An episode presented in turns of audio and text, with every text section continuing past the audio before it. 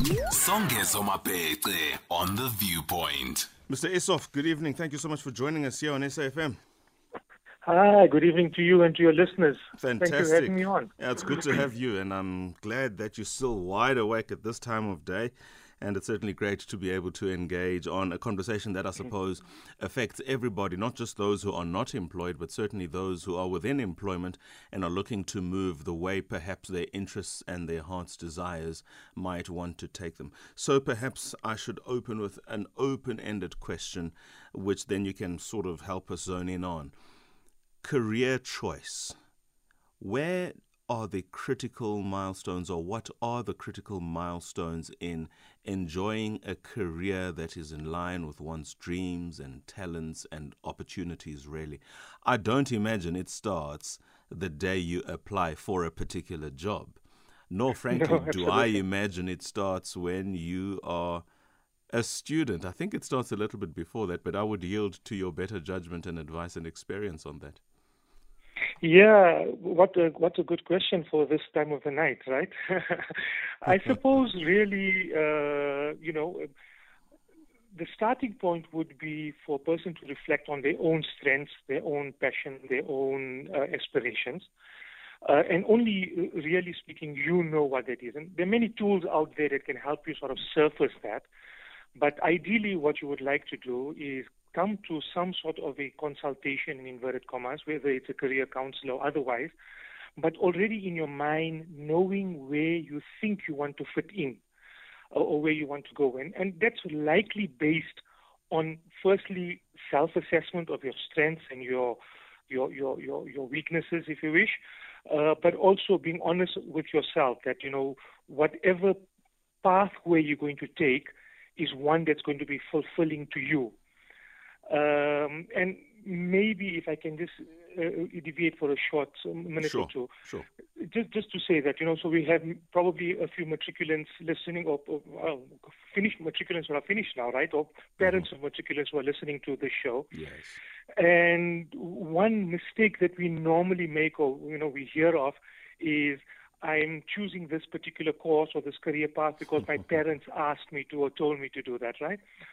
Only for later in life, if they are lucky, some people make a career shift, a midlife career shift, if you wish, uh, to something more fulfilling. You know, I've earned my money because I, my, my my parents asked me to do it, but you know, my real passion, a doctor would tell us, is art.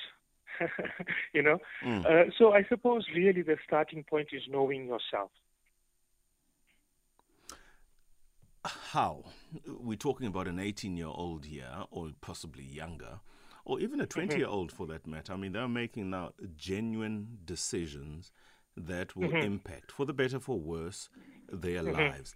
For and it even starts earlier that, and then and that's why I posited as such earlier on in standard six, grade eight. Mm. You choose certain subjects, and then a year and a half later, you choose other subjects, and then in grade ten, standard eight, you choose subjects that you will carry through, which will find their way into your matric final certificate results. Against those results, you can then apply for career options at your traditional universities. so the decisions that are made that are not made as a 14 year old, as a 16 year old, then start to impact you as a 20 year, as an 18 year old for the purposes of going into a particular mm. stream in university. Mm-hmm. Of course, one mm-hmm. drops out, one picks up particular credits for the purposes of majoring or specialization, and and and. But there are mm-hmm. dis- there, there are a series of decisions made along the way in that effectively narrow as opposed to widen the scope. And then you graduate Sure. with a Bachelor of Laws, as in my case. I'm not going to be an accountant. That is clear. I'm not going to be an engineer. That is clear.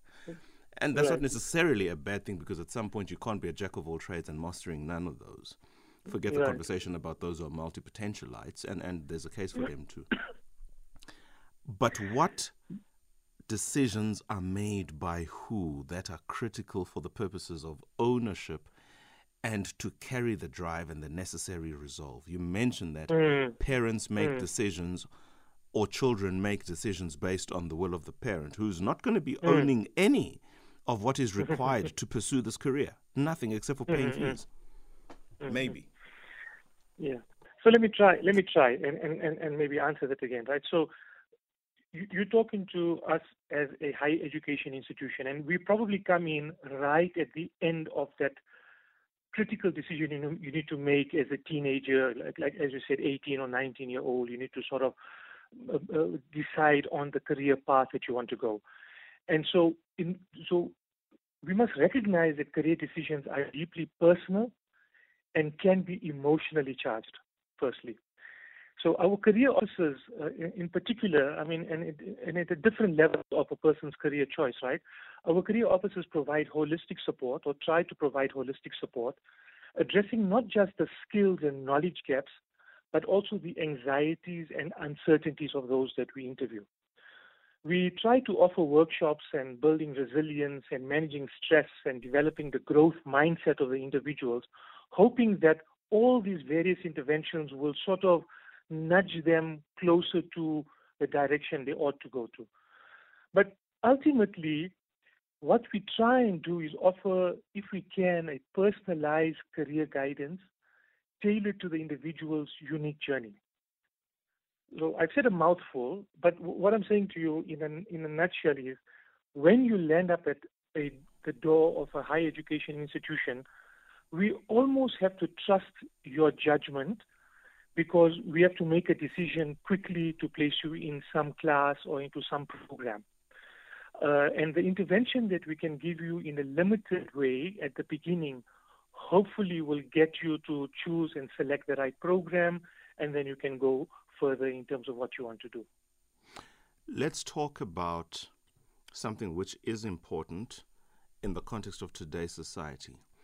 Is there mm-hmm. sufficient empowerment in the home and confidence in the home to have these sorts of conversations, contemplating the limitations that may be there, because in many South African homes, still to this day, you find young people going to university or to tertiary institutions, even for skills based training, where the parent or the guardian might not necessarily have been predisposed to that. So their ability mm. to advise and counsel is that much more limited. Mm. And perhaps one's social capital doesn't quite expand to somebody, for instance, who would come from a private school background where the parent or the parents come from an environment where there's a lot of social capital, for instance.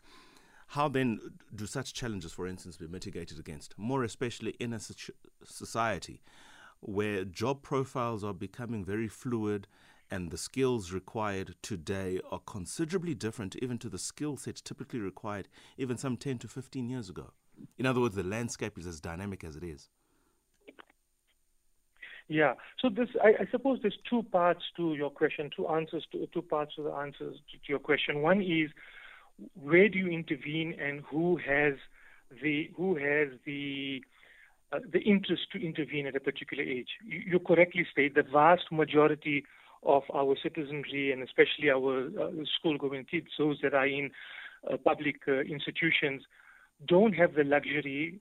Uh, so forget even the parents and exposure to parents, even exposure at schools among educators, among career counselors at schools.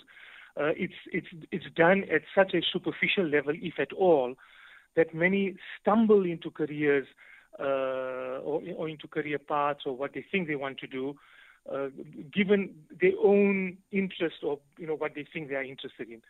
Uh, and and that work requires more than one institution. I mean, it, it really requires uh, a, a, governmental pull, if you wish, uh, to to start educating people much earlier on about options in career pathing, etc., etc. However, let's assume that you bumped into or, or you jumped into a course at some institution which may not exactly be what you think uh, it ought to be. The institution has then two responsibilities. Mm-hmm. One is how do they guide you so that at an appropriate time you can make a shift within the institution, and, and some are rigid and you, they may not afford it. Uh, and, and, and more importantly, and maybe the second part is what is it that the institution is teaching you beyond the formal curriculum uh, so that uh, the kind of skill sets that you pick up, you know, we talk of these 21st century skills mm-hmm. that people talk about, um, uh, things like um, adaptability and uh, you know uh, pivoting, you know, all these all these buzzwords that are out there. So how do we how do institutions bring that into their uh, teaching and learning? So that beyond the curriculum you are able to uh, make a decision uh, make a life choice uh, based on the kind of skill set that you receive. Mm. So that even if you have to complete a course that you're not exactly suited for, let's say you only, you get an epiphany in the third year of your uh, BCom degree, you're mm. now doing BCom accounting or BCom law, like like like in your case, right? Uh, and and then you get the epiphany. What are you going to do? Uh, if you don't have additional funding, if you don't have uh, financial support, hopefully complete the course take on additional modules or additional learnings that will aid you in, uh, in, in, in, shifting your career path to something more suitable or uh, to what you think you wanted to do or what you think you want to do. So yeah, so the responsibility really falls on to institutions at some point uh, after you sort of join them and, and start working um, uh, and start studying at that institution.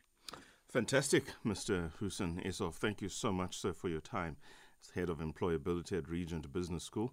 You certainly have my vote in terms of if I need career counseling, I know exactly who to call.